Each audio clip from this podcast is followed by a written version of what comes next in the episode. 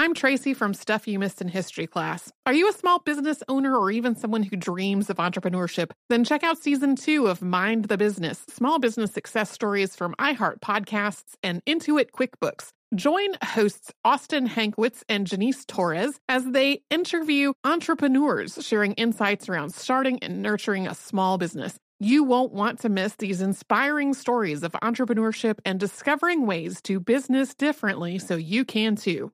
Happy Pride from Tomboy X. We just dropped our Pride 24 collection. Queer founded, queer run, and creating size and gender inclusive underwear, swimwear, and loungewear for all bodies so you feel comfortable in your own skin. Visit tomboyx.com to shop.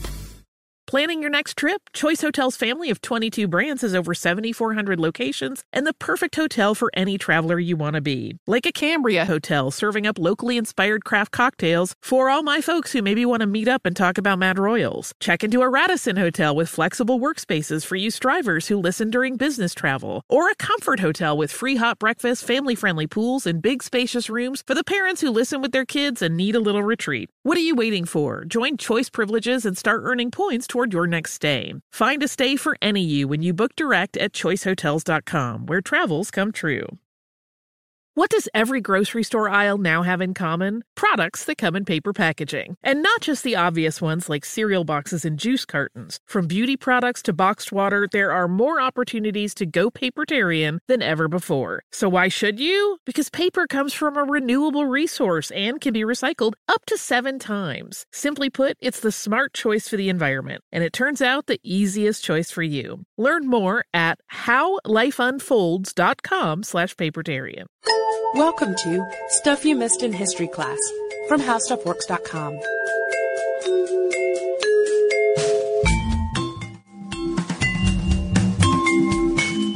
Hello and welcome to the podcast. I'm Sarah Dowdy. And I'm Deblina Chakraborty. And just the other day, we got an email from listener Jacob suggesting that we cover the 200th anniversary of the War of 1812. And I wrote back telling him, you know, Jacob, you're in luck. Katie and I recorded not one, but two episodes on the War of 1812 a couple years back. One was on Tecumseh and the other was on the bombardment of Baltimore. And we'd already been considering revisiting that episode, the Baltimore one for this 4th of July because it's just as patriotic as can be. But Jacob's note made me realize that this is also still a somewhat popular suggestion. I mean, I think it's a good sign when we still get suggestions for topics we've already covered. People, those are clearly the topics people really love. True.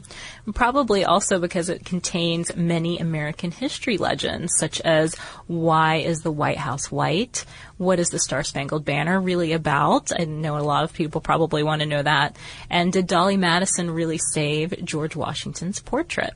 And because it, along with the Tecumseh episode, covers a largely forgotten war in American history and a time when the United States was really just getting on its feet. Yeah, those are all things that contribute to the War of 1812 being a, a, popular suggestion, and just the things you mentioned being being suggested from time to time. So, to mark the 4th of July, we'll be re-listening to this podcast on the battle, or rather the bombardment of Baltimore. So, enjoy. Hello and welcome to the podcast. I'm Katie Lambert. And I'm Sarah Dowdy. And contrary to our title, The Bombardment of Baltimore, we are not starting off on a battlefield, as you might think, but rather on a brewery floor in Baltimore where several women were piecing together a flag. Yeah, that was Baltimore flag maker and widow Mary Pickersgill, and she had gotten the order for the flag in July of 1813 from Major George Armistead, and he was the new commander at Fort McHenry, which was a really important defense position for the city of Baltimore. It was defending the river, and he wanted a flag an enormous flag that the whole city could see, something really big, 30 by 42 feet, which is about the quarter, a quarter of a basketball court. So larger than even the biggest flag you've probably seen. And he needed that flag soon because the war that had started a year before, the War of 1812, was spreading through the country. Action at the Canadian border had leaked down to the Chesapeake Bay, where the British were menacing ships and scoping things out.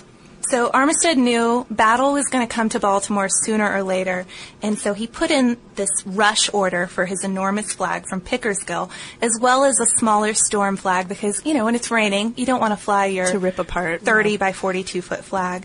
And Pickersgill works with 300 yards of English worsted wool bunting, piecing together red and blue stripes and sewing on 15, because there were only 15 stars at the time, um, enormous cotton stars. And uh, she carefully picked the wool off the back, too. So she'd sew on the star and then pick the blue off the back so the white star could show from both sides. So this is a quality flag. She's helped by her daughter, two nieces, and an African American indentured servant. And the women are done by August. They make $405.90 for the garrison flag and $168.54 for the storm flag, which was very good money. Flag making was a pretty lucrative profession at the time. And it's just in time for Armistead. The British have arrived at the Patapsco River. They're eyeing the city's defenses and they're planning an attack for the following year. But to understand that, we're going to have to go back in time a little bit and give you all some context about the War of 1812. And at the time Armistead commissioned the flags, it was starting to become pretty clear to a lot of Americans that the country had rushed into a war against Britain. It wasn't strong enough, it wasn't prepared enough to fight against these highly trained troops. And the declaration of war had come in 1812, and it was over this dispute America had with Britain over maritime rights. And the British had been battling Napoleon for global control for decades. And uh, they didn't like that their former colony, America, which was officially neutral, was trading with both of them. I mean, it's understandable. It seemed to them as though the Americans were aiding Napoleon. But by blocking them, they're interfering with American neutrality, which we didn't think was very fair. And not only was it bad for business, it also offended the relatively new America. Historian Douglas Egerton wrote, England still regarded American trade as part of their domain, even after the Revolution. And to make matters worse, the British needed all the men it could find to fight in the Napoleonic Wars, so they would impress American citizens charge them as Royal Navy deserters and force them into service, and impressment is never very popular. Not a good way to win friends, stealing them off boats and making them join your army. So it's the Warhawks, though, that really pushed this battle ahead in this war. And these are Southerners and Westerners who are mostly too young to have actually seen action in the Revolution. So they're kind of itching for their own war. Um, but they're also expansionists. They're offended over the violation of the mar- maritime rights. Sure, you know, that's a problem. They don't like the impressment but they're really eyeing British Canada to the north and Spanish Florida to the south and hoping that maybe this growing country can grow a little more. And they think Canada will be easy pickings. Even Thomas Jefferson says the acquisition of Canada this year, as far as the neighborhood of Quebec, will be a mere matter of marching and will give us experience for the attack of Halifax the next and the final expulsion of England from the American continent. So basically, he thinks we'll just walk in and that will be the end. Yeah. But the Warhawks are still just a very small majority, and the votes to declare war are really, really close in both the House and the Senate. It's an unpopular fight in a lot of the country, and actually, a year and a half into the war, some of the northern states are actually considering the idea of secession so they could pick up trading again. The idea of war is pretty unpopular with a lot of Brits too, because after all, Britain is still busy fighting Napoleon. But in 1814, Napoleon's defeated, and now Britain can focus on the conflict happening in North America. And focus they do, dispatching 5,000 troops from Europe and naval support from Bermuda. And their plan is really intense. You know, they finally have full attention to devote to North America and they're going to use their navy to attack coastal areas and then they're going to use the army to take the east coast cities and they're hoping that all of this action uh, will distract Americans from the battles that are going on at the northern boundaries between the Canadians and the natives and the British. So during that scouting mission the Brits were doing in 1813 that made Armistead really want to get this flag flying, They had decided that taking Washington and Baltimore, the third biggest city in the country, would be a piece of cake, and that it would be payback for the American sacking of York, which is, of course, Toronto and they've put Vice Admiral Sir Alexander Cochrane in charge of the naval forces and Major General Robert Ross in charge of the land forces. And one important thing to note with a lot of the British troops is they are fresh out of the Continental Wars, so these are seasoned soldiers and they really know what they're doing, contrary to the American forces, which don't have much training, and a lot of them are commanded by revolutionary veterans who are getting up there and um, haven't really fought in a serious war in decades. The British plan is to attack Washington first, since it would be off guard, and they're right. The Americans are totally expecting Baltimore to be attacked first, since that's where all the privateers are. Action started June 1814 when American Commodore Joshua Barney sailed south from Baltimore to fight the British on one of their island naval bases, but he couldn't get out of the mouth of the Potomac and was forced to retreat. So he holes up in St. Leonard Creek and the Brits can't get to him there, so they raid the area, burning plantations, kind of trying to lure him out to engage again. And um, he finally does come out. They fight. He's able to escape up the Patuxent River, and um, the British change their plan of attack. They're going to have a three pronged approach, and the plan is to divert American forces all while, while pressing on toward Washington. So the American forces will wonder are they going for Washington, Baltimore? Which way are they going to go? What's going on? And just this sense of confusion will be created. By August 20th, more than 4,000 troops have disembarked at Benedict on the Patuxent River, which wasn't far from the city, and smaller ships continued upstream. And these are the British. Right, sorry. Barney was ordered to destroy his flotilla at Pig Point to prevent its British capture, so things aren't looking great for Americans at this point. I'm Tracy V. Wilson from Stuff You Missed in History class. Did you know small businesses make up 99.9% of all businesses in the United States? The world is powered by entrepreneurs, and if you're a small business owner or even someone dreaming of starting your own business, then you'll want to check out season two of Mind the Business Small Business Success Stories from Ruby Studio, from iHeartMedia, and Intuit QuickBooks. And every episode, hosts Austin Hankwitz and Janice Torres talk to entrepreneurs about how they've grown from the lessons of launching and nurturing a small business and how they have found success being their own boss. From the excitement of first starting out to finding the right tools and resources to process invoices and payments like QuickBooks Money, you won't want to miss these inspiring stories of entrepreneurship and discovering ways to business differently so you can too. And if you're a small business owner or even someone dreaming of starting your own business, then you'll want to check out season two of Mind the Business Small Business Success Stories from Ruby Studio, from iHeartMedia, and Intuit QuickBooks.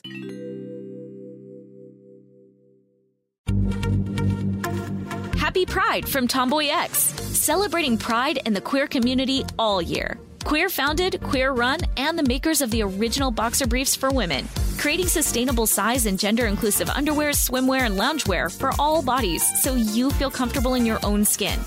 Tomboy X just dropped their Pride 24 collection. Obsessively fit tested for all day comfort in sizes 3 extra small through 6X. Visit tomboyx.com. Planning your next trip? Choice Hotels has a stay for any traveler you want to be with 22 brands and over 7,400 locations. Whether you're a business traveler, a family road tripper, someone who wants to seek out history and maybe make your own, or just planning a quick getaway, Choice Hotels has a stay for any you. Like a Cambria Hotel, where you can be a cocktail connoisseur and sip locally inspired craft beverages at downtown locations in the center of it all. This is a fun way to visit cities with a lot of history and a lot of fun in mind. Or a Radisson Hotel for all our productivity powerhouses out there. With flexible workspaces and on site restaurants, you'll get the most out of your work trip. You'll get the coffee, the Wi Fi, and the work done. And we can't forget about comfort hotels. Imagine you're a family road trip or waking up in your big spacious room and then heading down to a free hot breakfast for the entire family, including waffles. So you'll be well fed and ready for the day's adventure, even if that's just relaxing. After that, you're spending all afternoon relaxing by the pool. You deserve it. What are you waiting for? Join Choice privileges and start earning points toward your next stay. Find a stay for any you. Book directly at choicehotels.com, where travels come true.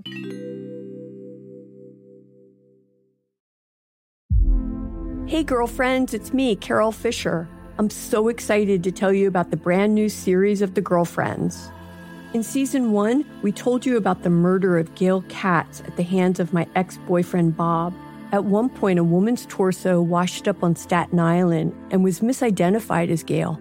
She spent nine years in Gail's grave, and then she just disappeared.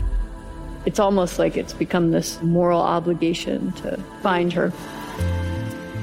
And that's what we're going to do find this missing girlfriend and tell her story.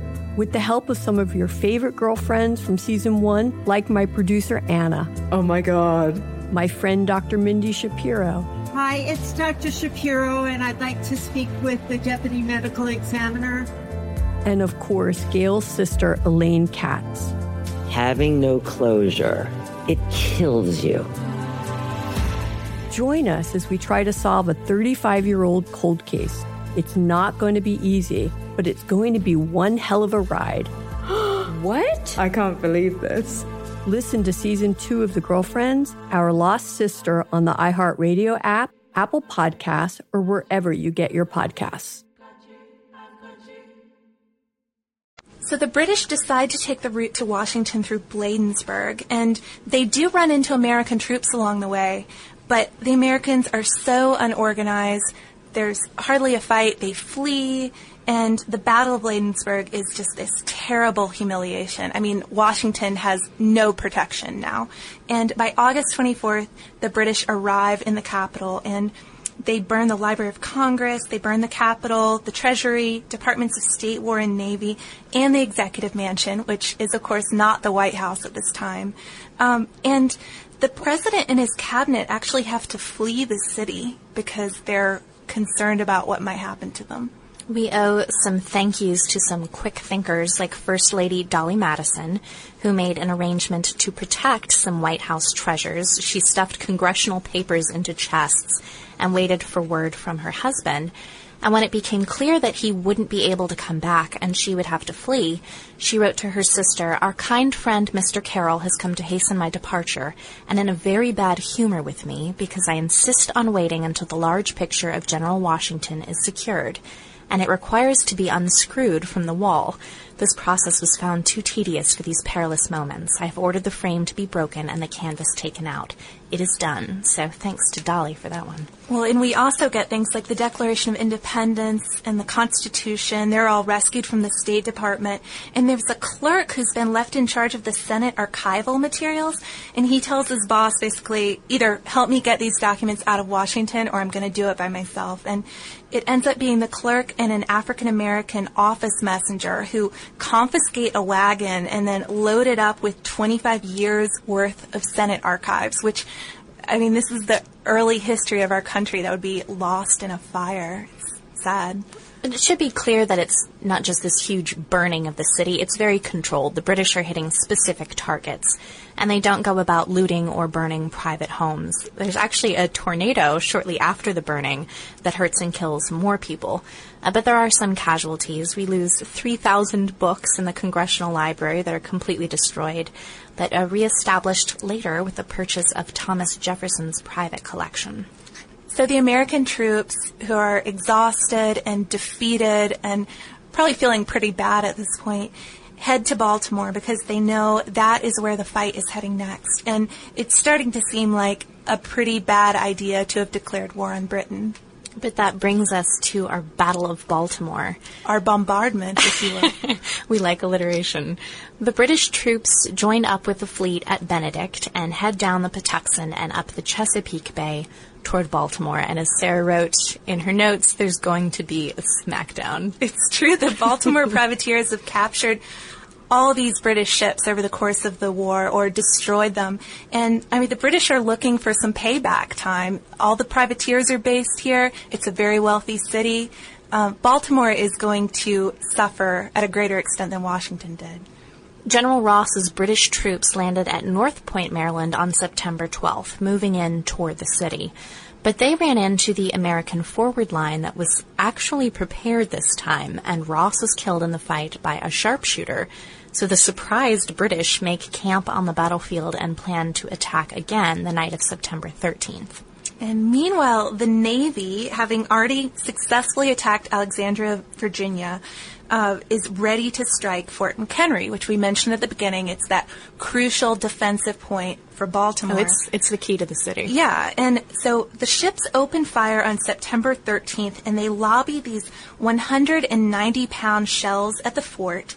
And it's a new arms technology where the shells actually explode. And so some of them that don't quite reach their targets explode in the air. You might call them bombs bursting in air. That's a little hint for where we're going.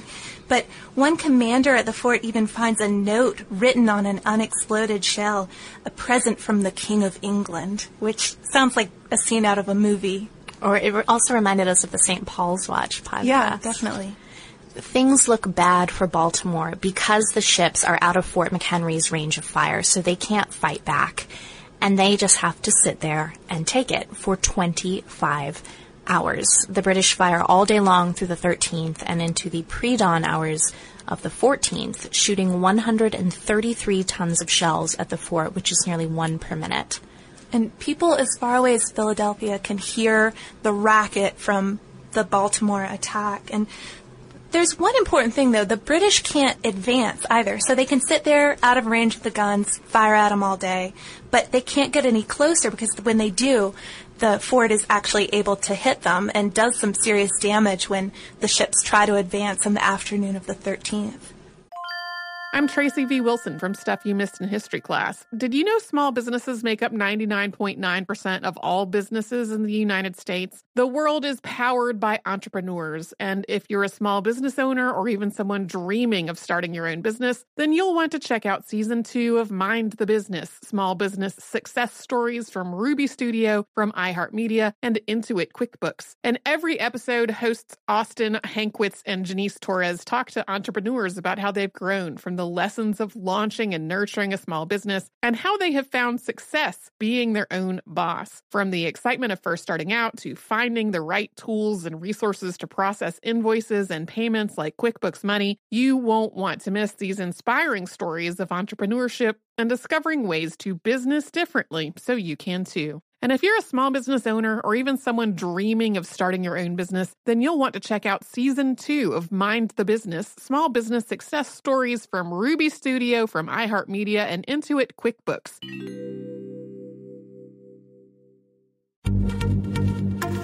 Happy Pride from Tomboy X, celebrating pride in the queer community all year. Queer founded, queer run, and the makers of the original boxer briefs for women, creating sustainable size and gender inclusive underwear, swimwear, and loungewear for all bodies so you feel comfortable in your own skin. Tomboy X just dropped their Pride 24 collection. Obsessively fit tested for all day comfort in sizes 3 extra small through 6X. Visit tomboyx.com. Planning your next trip? Choice Hotels has a stay for any traveler you want to be with 22 brands and over 7,400 locations. Whether you're a business traveler, a family road tripper, someone who wants to seek out history and maybe make your own, or just planning a quick getaway, Choice Hotels has a stay for any you. Like a Cambria Hotel, where you can be a cocktail connoisseur and sip locally inspired craft beverages at downtown locations in the center of it all. This is a fun way to visit cities with a lot of history and a lot of fun in mind. Or a Radisson Hotel for all our productivity powerhouses out there. With flexible workspaces and on site restaurants, you'll get the most out of your work trip. You'll get the coffee, the Wi Fi, and the work done. And we can't forget about comfort hotels. Imagine you're a family road tripper waking up in your big, spacious room and then heading down to a free hot breakfast for the entire family, including waffles. So you'll be well fed and ready for the day's adventure, even if that's just relaxing. After that, you're spending all afternoon relaxing by the pool. You deserve it. What are you waiting for? Join Choice privileges and start earning points toward your next stay. Find a stay for any you. Book directly at choicehotels.com, where travels come true.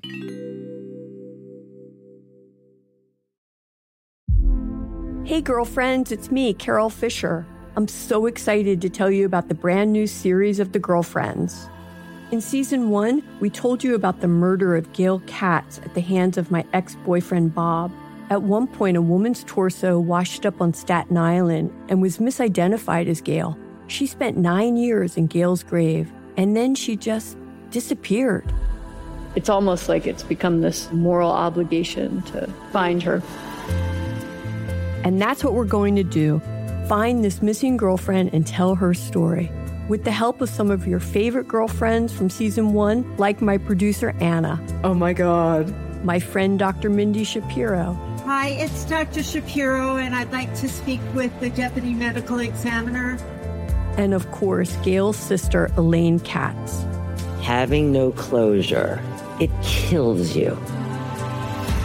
Join us as we try to solve a 35 year old cold case. It's not going to be easy, but it's going to be one hell of a ride. what? I can't believe this. Listen to season two of The Girlfriends, Our Lost Sister on the iHeartRadio app, Apple Podcasts, or wherever you get your podcasts. And they're not doing too much danger to the fort either. Only four men are killed, 24 wounded, but out of 1,000, that's not so many. And by dawn, Admiral Cochrane halts the assault. So it's rained the whole day and the whole night of the attack. So it's likely that the the fort was probably flying its smaller storm flag. We should note that. But as the British ships maneuver around to leave, Major Armistead, who's in charge of the fort, orders that they hoist the huge garrison flag that he's commissioned and fire rounds in defiance of the retreating ships. So it's this very patriotic moment. Baltimore is pulled through. And lawyer and poet Francis Scott Key has been watching the bombardment from a ship in the bay. He was detained during the battle after negotiating the release of an American and a kinsman. So all day long, he's been able to see what was likely the smaller storm flag flying from the fort, knowing it was still in American hands. But at night, he can't see anything and doesn't know what's happening, which must have been scary. Yeah, he wrote, It seemed as though Mother Earth had opened and was vomiting shot and shell in a sheet of fire and brimstone. So he's wondering all night if the fort is still going to be in American hands. And then at dawn on the 14th, he sees that the flag is still flying. He knows the city has made it through the night. It's this grand patriotic moment. America is going to make it. After the British leave, Key is so inspired that he checks into a Baltimore hotel and finishes this poem he started thinking about. Uh, about the flag, the Star Spangled Banner, and he sets it to an English drinking song and publishes it within a week. It's reprinted nationally, and by November, it's been printed as sheet music. And then, uh, long after, in 1931, it becomes the country's official national anthem. And we'd like to note, too, that Key had been adamantly opposed to the war, but after the White House was burned and Baltimore was attacked, he'd had it. So, not too long after Key's poem is set to music, the war is over, and it's partly due to the British loss at Baltimore and again at Lake Champlain. And the British are just getting tired. I mean, they've been fighting Napoleonic wars for about 20 years, and they have the taxes to show for it. And they're suffering from the lack of trade with the U.S. That's a profitable business for the British. The U.S. has also realized that it won't gain any of its objectives, so the two countries work out a peace at the Treaty of Ghent, and there are no major concessions and no major territorial exchanges. So the impressment won't end, but that doesn't matter much anyways, since Britain doesn't need soldiers for its continental wars and England promises not to mess with the Canadian boundary or try to set up an Indian state. So, really, it seems like a bit of a pointless kind of a null and void outcome here. no one got anything. the, the scorecard doesn't great. change in any way. We're going to call it even. So the news of peace comes too late, though, to New Orleans, where the British attack the city and they're held off by Andrew Jackson. Despite the end of the war. Yeah. But that victory, as well as the victory at Baltimore, kind of helped contribute to the American sense that we won the war. And you can give a little credence to it because it does help establish the um, it helps establish American credibility abroad that we were able to fight against uh, the larger world superpower and defend certain American cities. It also gives us a bit of a desire to keep out of Europe's business for a while. And Canada comes out with a similar surge of patriotism because they kept America out, although they remained British. But getting back to the flag, we're not going to finish this podcast before we wrap that little bit up. Major Armistead takes it home with him. It probably got pretty beat up over the next few years. And he dies pretty young and leaves it to his widow, who keeps it in Baltimore. And she takes it out every now and then, lends it to big uh, patriotic events, and helps sort of build the cult of the Star Spangled Banner. You know, people want to see it and get a look at it in person. And his descendants keep it through the Civil War, even though they have Confederate sympathies, which is a really weird thing to imagine if they're Confederates and here they have the symbol of the country they're rebelling against. And they pass it on through the generations. So later, visitors are allowed to take little snippets of it. So over time, a flag becomes rather square, and it also becomes a bit of a curse on their family. Yeah, there's all sorts of infighting, and it leads to bitterness and paranoia. You know, why should this person get the flag? And uh, I think some of the later descendants feel like they're being hounded by constant requests to to see the flag and hold the flag and get snippets of it. Family flag feud. Yeah, more alliteration. More alliteration. Good job, Katie. And um, one of the family members even notes that more battles have been fought over the flag than under it. Finally, an exhausted Armistead descendant leaves it to the Smithsonian Institution in 1907, and it is there today. And as for Key, his Georgetown house was removed for a highway in 1947. So two stories worth of his brick house were dismantled, packed up, and put into storage. But by 1955, every brick had disappeared, which reminded us a lot of the Amber, Amber Room. yeah, it's our American version, I guess. So I really love that quote about the Star Spangled Banner. More battles fought over the flag than under it. it. It really gave sort of a touch of normalcy to something that's so symbolic and so majestic that you can imagine a family just battling over over this flag and trying to handle the requests for scraps and opportunities to view it. So hopefully replaying this podcast also gives you some good trivia if you're headed to a 4th of July barbecue or a fireworks display tonight. And if you're Canadian or British, then maybe re-listen to the Tecumseh episode instead. Well, I remember at the time we did get some emails um, from folks not realizing it was a two-parter on the War of 1812. Uh, it, it is a very uncertain war, so it's good for anybody to listen to both of those episodes and get kind of two different sides of the story. So anyway, have a great 4th of July, and if you want to email us some more of these classic American history sort of stories, we are at historypodcast at discovery.com we're also on Twitter at Missed in History, and we are on Facebook. And if you want to learn a little bit more about some of the odder artifacts from American history, odder than just a flag, Star Spangled Banner, right? We have an article on our website called 10 Strange Items in the Smithsonian's Collection, and you can look that up by visiting our homepage at www.howstuffworks.com.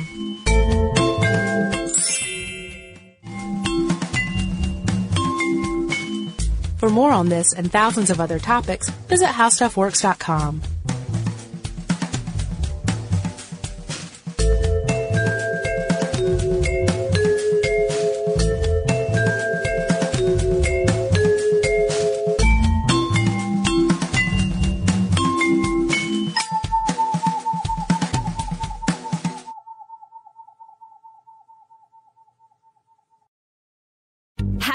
from Tomboy X. We just dropped our Pride 24 collection. Queer founded, queer run, and creating size and gender inclusive underwear, swimwear, and loungewear for all bodies so you feel comfortable in your own skin. Visit tomboyx.com to shop. Hey, girlfriends, it's me, Carole Fisher, back with another season of the global number one podcast, The Girlfriends. Last time, we investigated the murder of Gail Katz. This time, we're uncovering the identity of the woman who was buried in Gail's grave for a decade before she disappeared. Join me and the rest of the club as we tell her story.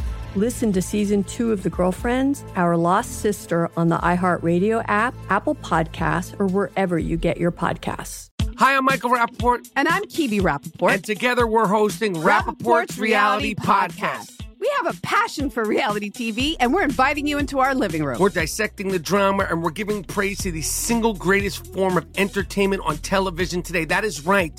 Reality TV is the greatest form of entertainment on television today. Listen to Rapaport's reality with me, Kibi Rapaport. And me, Michael Rapaport, on the iHeartRadio app, Apple Podcast, or wherever you get your podcast. A new season of Bridgerton is here. And with it, a new season of Bridgerton, the official podcast. I'm your host, Gabby Collins, and this season, we are bringing fans even deeper into the ton. Watch season three of the Shondaland series on Netflix. Then fall in love all over again by listening to Bridgerton, the official podcast, on the iHeartRadio app, Apple Podcasts, or wherever you get your podcasts. Subscribe to catch a new episode every Thursday.